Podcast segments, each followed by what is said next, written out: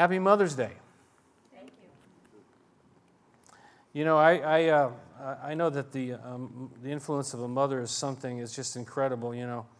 Um, I read this and uh, I've got some things that I read I kind of fit with what we're thinking about in terms of mothers. And uh, this person said, I finally found a Mother's Day card that expressed my feelings for my mother in real terms. And you know, you go and then there's all these people there in the aisle looking for cards, you know. And it said this now that we have a mature adult relationship, there's something I'd like to tell you. You're still the first person I think of when I fall down and go boom. Mom. After dinner on Mother's Day, a mother was, was washing the dishes when her teenage daughter wandered into the kitchen Horrified to see her mother at the sink, she exclaimed, Oh, Mama, you shouldn't have to do dishes on Mother's Day. Mother was so touched by this. She was about to take off her apron and give it to her daughter when the daughter added, They'll keep till tomorrow. and there was a 15 year old boy. He came down, he found his mom sick in bed, and he asked if she was sick or something, like it wasn't obvious. And he was concerned, and she said, Yeah, I don't feel too good. And she says, Well, don't worry about dinner. I'll be happy to carry you down to the stove.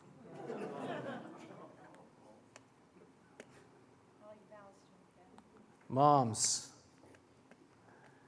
Uh, Charles Swindoll says that I know of no more permanent imprint on a life than one made by mothers. He says, I guess that's why Mother's Day always leaves me a little nostalgic. Not simply because my mother's gone on, and heaven's probably cleaner because of it. but because that's the one day the real heroines of our world get the credit they deserve. Hats off to every one of you. More than any statesman or teacher, more than any minister or physician, more than any film star, athlete, business person, author, scientist, civic leader, entertainer, or military hero, you are the most influential person in your child's life. Wow.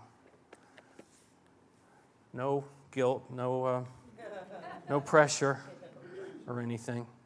But you do have a great influence, and so I want to just encourage you as moms. Keep doing a good job. Let's turn to Matthew chapter 12. We started the last, uh, uh, the first, last time we started the first part of Matthew 12.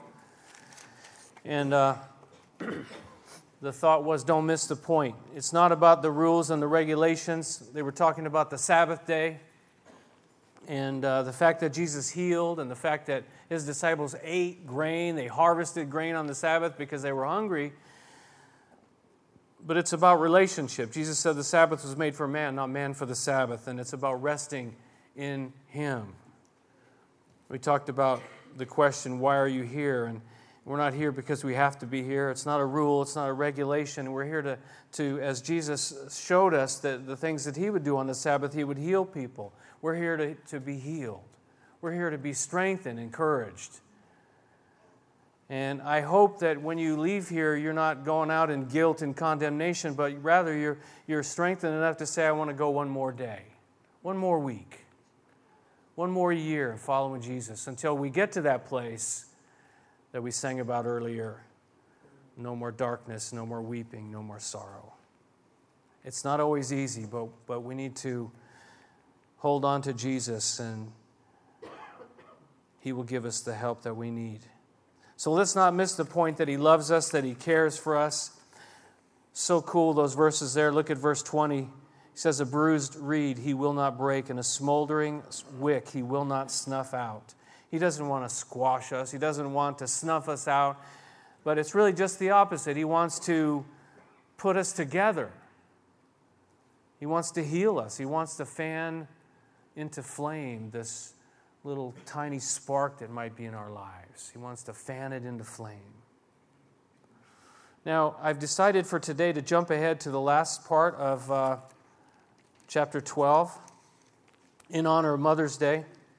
Um,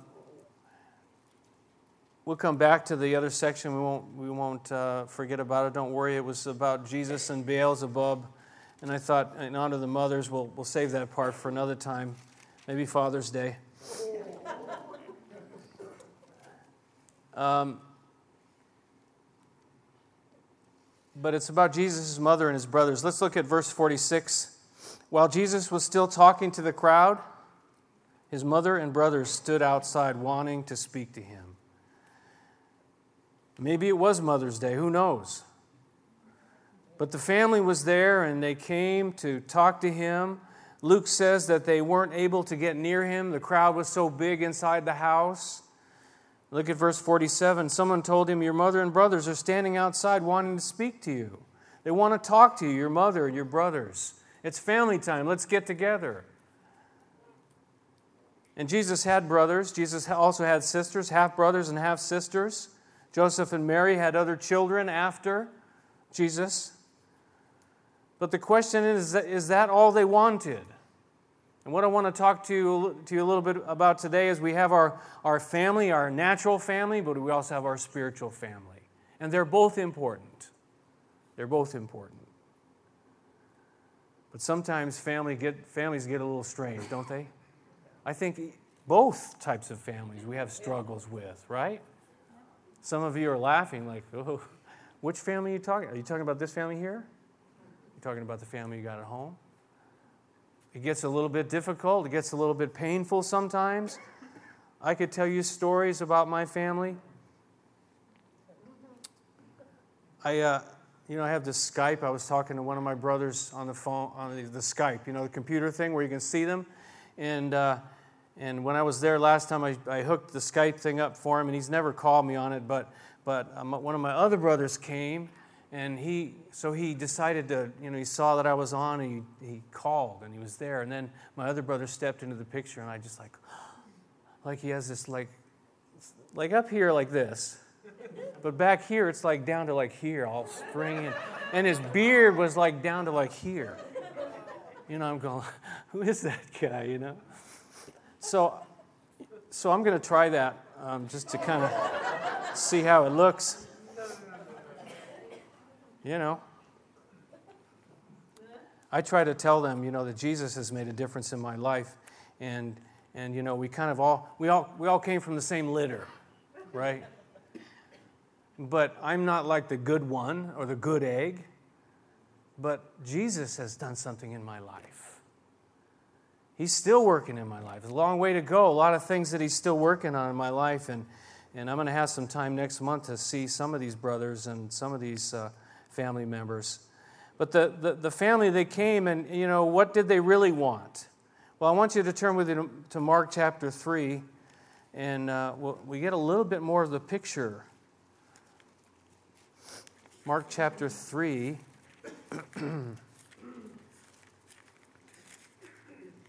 in verse 20 says Jesus entered a house and again, a crowd gathered so that he and his disciples were not even able to eat.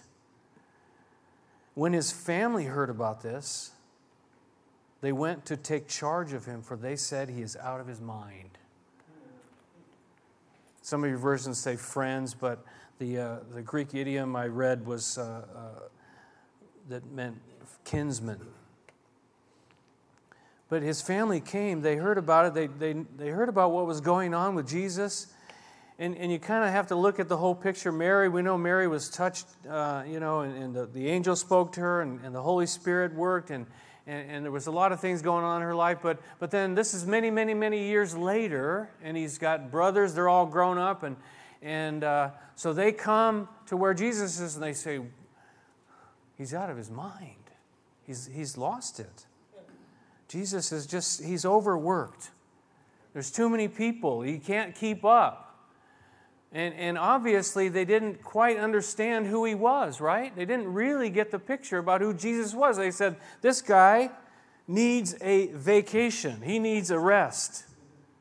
And yet, we know that he was saying to you and to me, to all you who are weary and burdened, come to me, and I will give you rest. We know that He's the only one that can give us rest, but they're going to Him saying, you know what, you need a rest because you are out of control. I just love this when people think that we're going to help Jesus out. We're going to give him a hand. And it's more than he can bear, more than he can handle. So you and I can step in and we're going to say, Jesus, let me show you how it's done. Let me, let me give you some help here. You know, we got to get you a hotel room and just to sit back and rest for a while.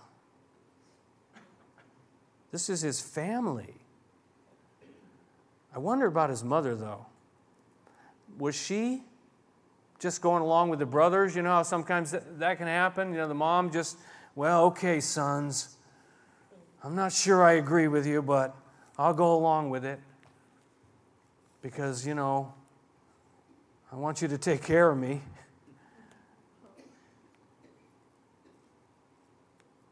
Any of your family ever think about you like this? Man, you're you've lost it. Maybe even your mom. My mom, 87 years old, she's been having quite a bit of physical trouble lately, falling, and you know, that's not a good thing when, when you're that old and you fall and, and uh, things happen. But my mom, sometimes I'm not real sure what she thinks.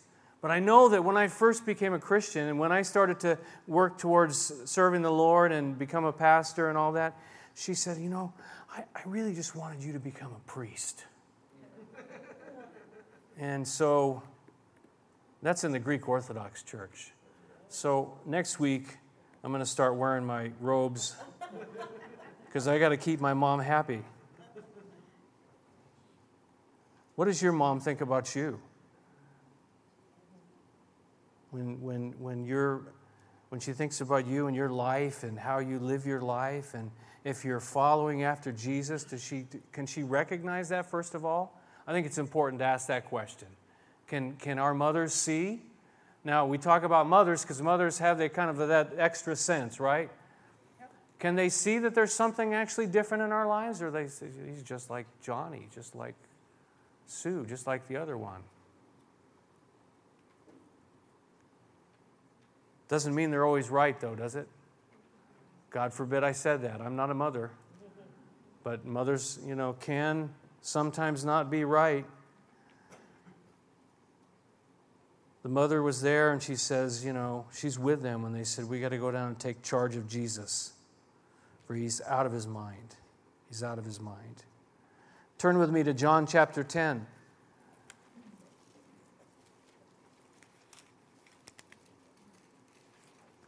Wasn't just his mother that thought he was insane.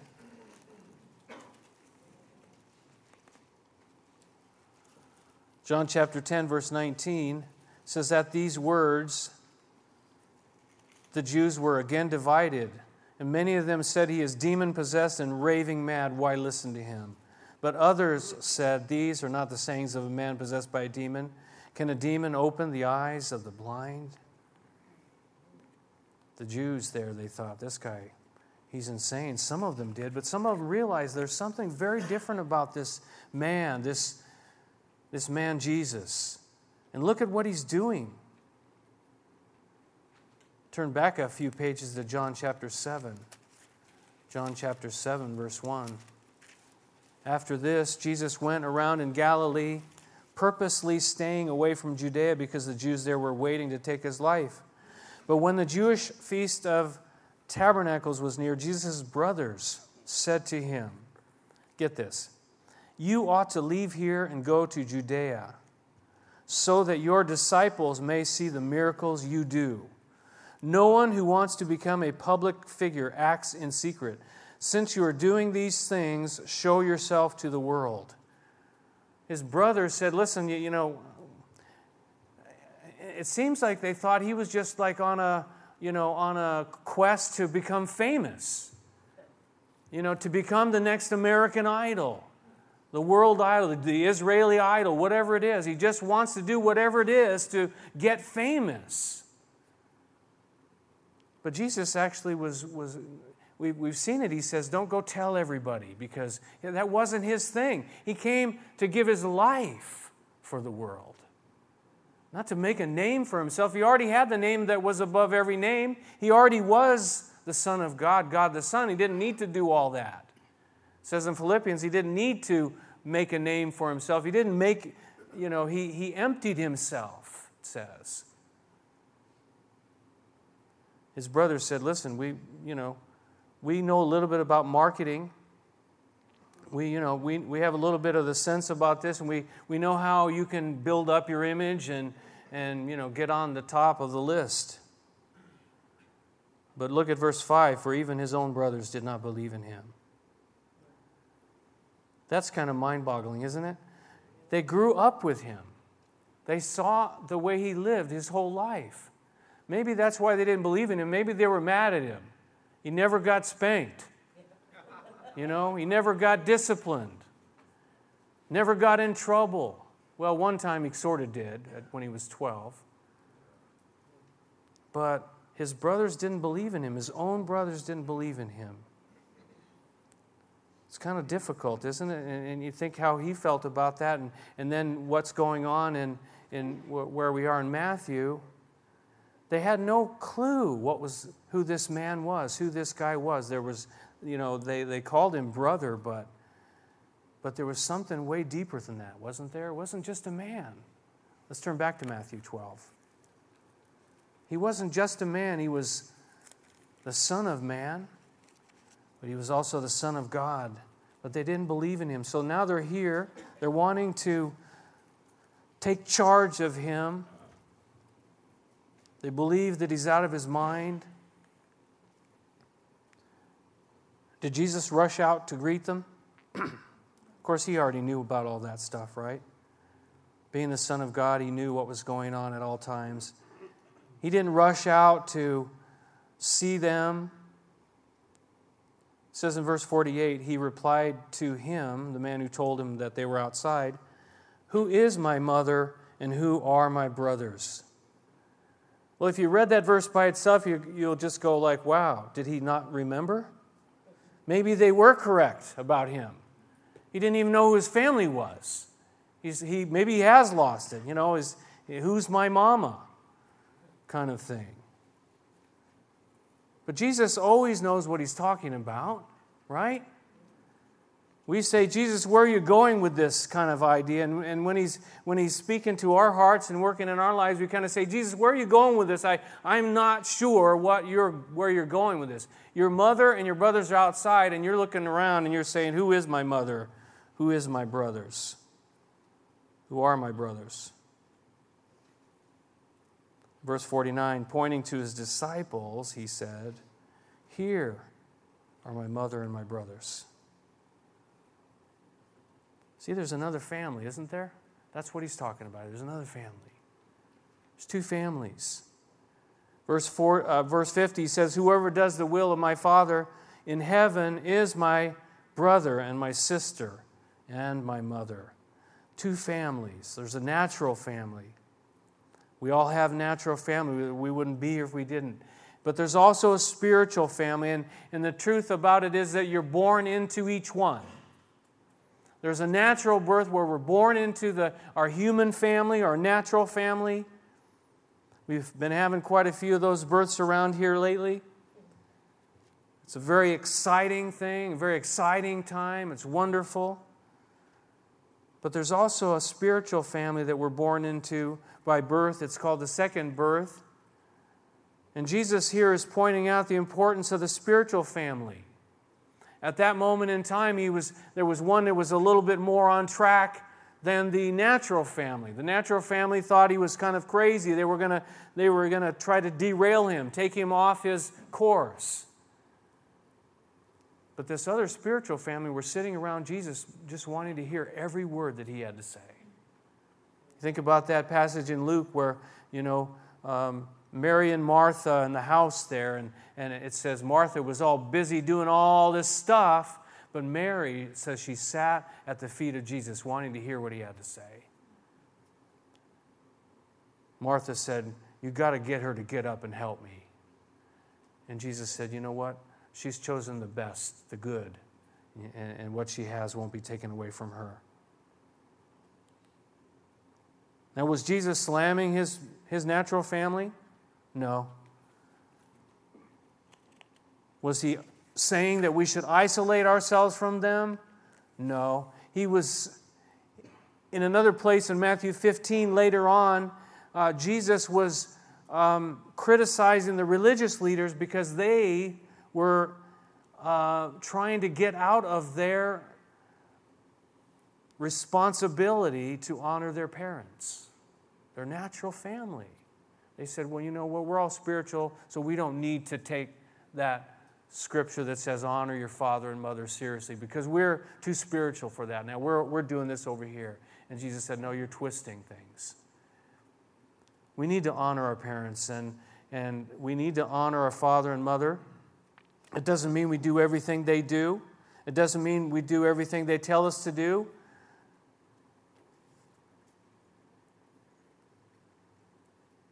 Jesus, uh, in fact, Val talked about this passage this morning about that passage where Jesus set the, the man free.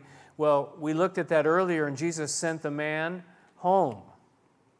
Where? To his family. He sent the man home to his family. What did he say to him? He said, Go home to your family and tell them how much the Lord has done for you and how he has had mercy on you. Go home to your family. Family families are important. Jesus never says, you know, don't ever talk to your family, don't ever, you know, make contact with them, don't make eye contact with your family. What, that's a cult kind of thing, you see, that, that, that, that keeps you separate so that, they, that you can be controlled.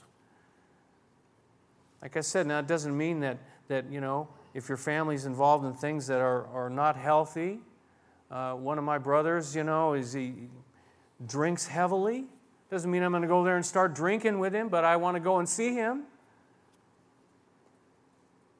And maybe, just maybe, at some point in time, he'll see that Jesus has made a difference in my life. I've shared with him through the years, different times.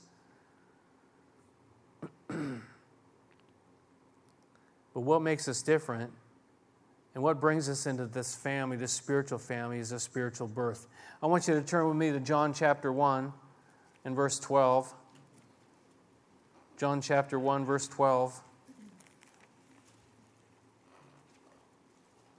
It says, Yet to all who received him, to those who believed in his name, he gave the right to become children of God, children not born of natural descent, nor of human decision or a husband's will, but born of God. You see, we're born into that family, but it's not, it's not because your parents were believers, your grandparents, or whatever. Each one of us has to come to a place where we're born of God by the Spirit of God. As we, as it says there in verse 12, as we receive Him, as we believe in His name. I've said this before, and, I, will say it again that each one of us needs to make it our own. We, we need to make our faith our own. We can't depend on the faith of our parents. When we're young, we do. But we need to make that our own. There's a verse in 1 John. John says these words How great is the love the Father has lavished on us that we should be called children of God, and that is what we are. That is what we are children of God. We become part of the family of God, the family, brothers and sisters in the family of God. That's a different, that's a, that's a whole different family that you and I are part of. Is it always easy in the family? All in the family, that kind of thing? No, it's, it's not. Why? Because we're human, we're still in these bodies. We have a sinful nature that we battle against. Says in the book of Romans that we have this spirit of adoption, this spirit of sonship, and it says, By him we cry, Abba, Father. We call out to God, Abba, Father. We now have this Father in heaven. back in Matthew, it says Jesus looked around and he, and he called these disciples family. He said, These are my brothers, my mother, my sister. But notice there he says in verse 50 Whoever does the will of my Father in heaven is my brother and sister and mother. In other words, the family members the people who are part of that family What sets them apart? What makes them different? What shows that they're part of that family? Because they listen to the same father, you see. They listen to dad. He says there, they do the will of my Father in heaven. Family members listen to dad. Luke says that, that those who hear God's word and put it into practice, it's something that, that is real. It, we don't become part of the family by doing the will of our Father in heaven, the Father in heaven, but because we're part of the family, we do the will of our Father in heaven. See, there's a difference there, right? Because of who we are, we act differently. The family of God. How do we treat each other? I, I, this is kind of a cool verse in 1 Timothy. Paul tells Timothy, Do not rebuke an older man harshly, but exhort him as if he were your father. He said, Treat younger men as brothers, older women as mothers, younger women as sisters with absolute purity. This family of God, we treat each other like family. You and me for better, for worse. It's a big family, though, isn't it? Goes all over the whole planet. Now, we, here in, in, in places like Rhode Island, there's pretty big families, big extended normal human families, right? You know, you got cousins and aunts and uncles and people you never even met. But we've got family all over the world because of the spiritual birth that we've had, that I hope you have had into the family of God. Two births the natural birth, sometimes like this, what Jeremiah says, which Job also said. Jeremiah said, Cursed be the day I was born. May the day my mother bore me not be blessed.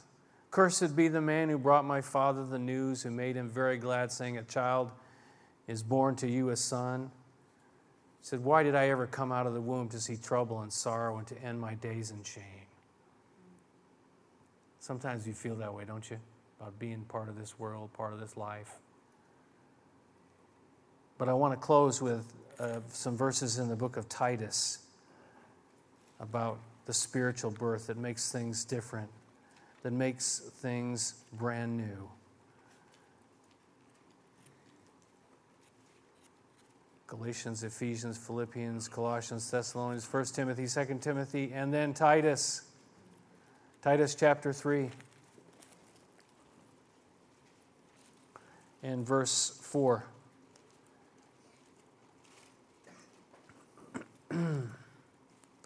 but when the kindness and love of God our Savior appeared, He saved us not because of righteous things we had done, but because of His mercy.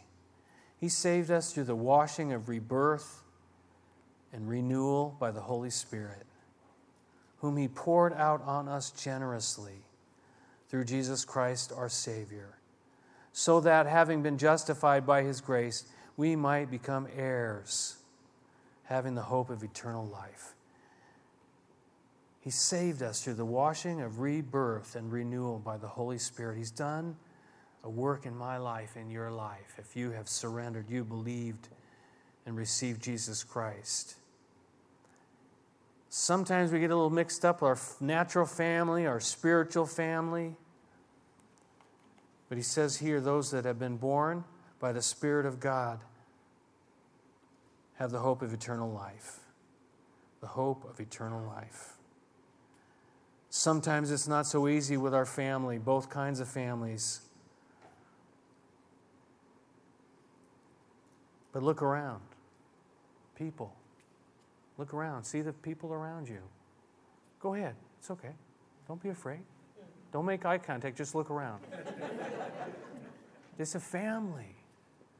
And we have to learn how to live together, to be each other, be with each other. Maybe you're not part of the family yet, and you look around and say, These are all aliens. They are out of their mind. But maybe it's time for you to join, be part of that family. with the hope of eternal life. One thought I want to leave you with about Mary, Jesus' mother, and the brothers. After Jesus ascended into heaven in the book of Acts, chapter 1, it says these words They all joined together constantly in prayer, along with women, the women, and Mary, the mother of Jesus, and with his brothers. At some point in time, they got it. They entered, they joined. See? Earlier on, they, they thought he was, they thought he was, he lost it, he was out of it. But now, Acts chapter 1, they're with him in the prayer meeting, knowing who Jesus really was. James, one of his half brothers, became a leader in the church there in Jerusalem. God used them. Let's pray together, shall we? Our gracious Heavenly Father, we thank you for your word and that teaches us about these two families. One, we kind of get no choice, kind of just are part of that family. And, and two, you give us a choice whether we want to believe and receive you and, and join that spiritual family with the eternal life at the end. Father, I, I pray that you'd help us in these, in these days to live uh, according to your will, as Jesus said, those who do the will of your will, Father. Help us to do your will, to hear your word, to put it into practice, that we might show that we are a part of the family, the spiritual family, the family of God, because of how we live. I pray here too, Lord, as well for this morning, for any who have not joined the family of God, that perhaps they're, they're thinking, they're wondering, Maybe they're even saying, like Jeremiah and Job, what's the purpose? Why was I even born? There's no point in it, there's no hope in it. But yet the hope is found in you.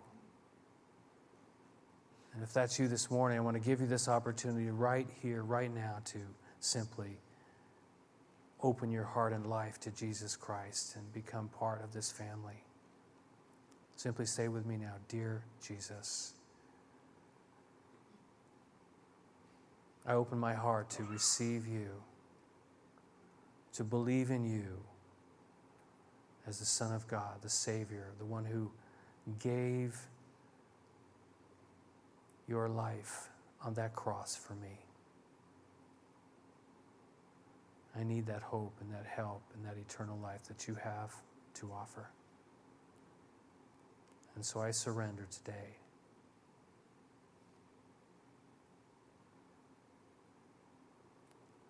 Father God, I pray for us today as we spend time. We've spent time here, but we, many, many of us, not all, but many have family to go see today Mother's Day celebrations, dinners, or maybe just getting together in one way or another. I pray that you would help us, Lord, to be those lights, showing that Jesus, you have made a change in my life. Help us, Lord, and we pray in Jesus' name. Amen.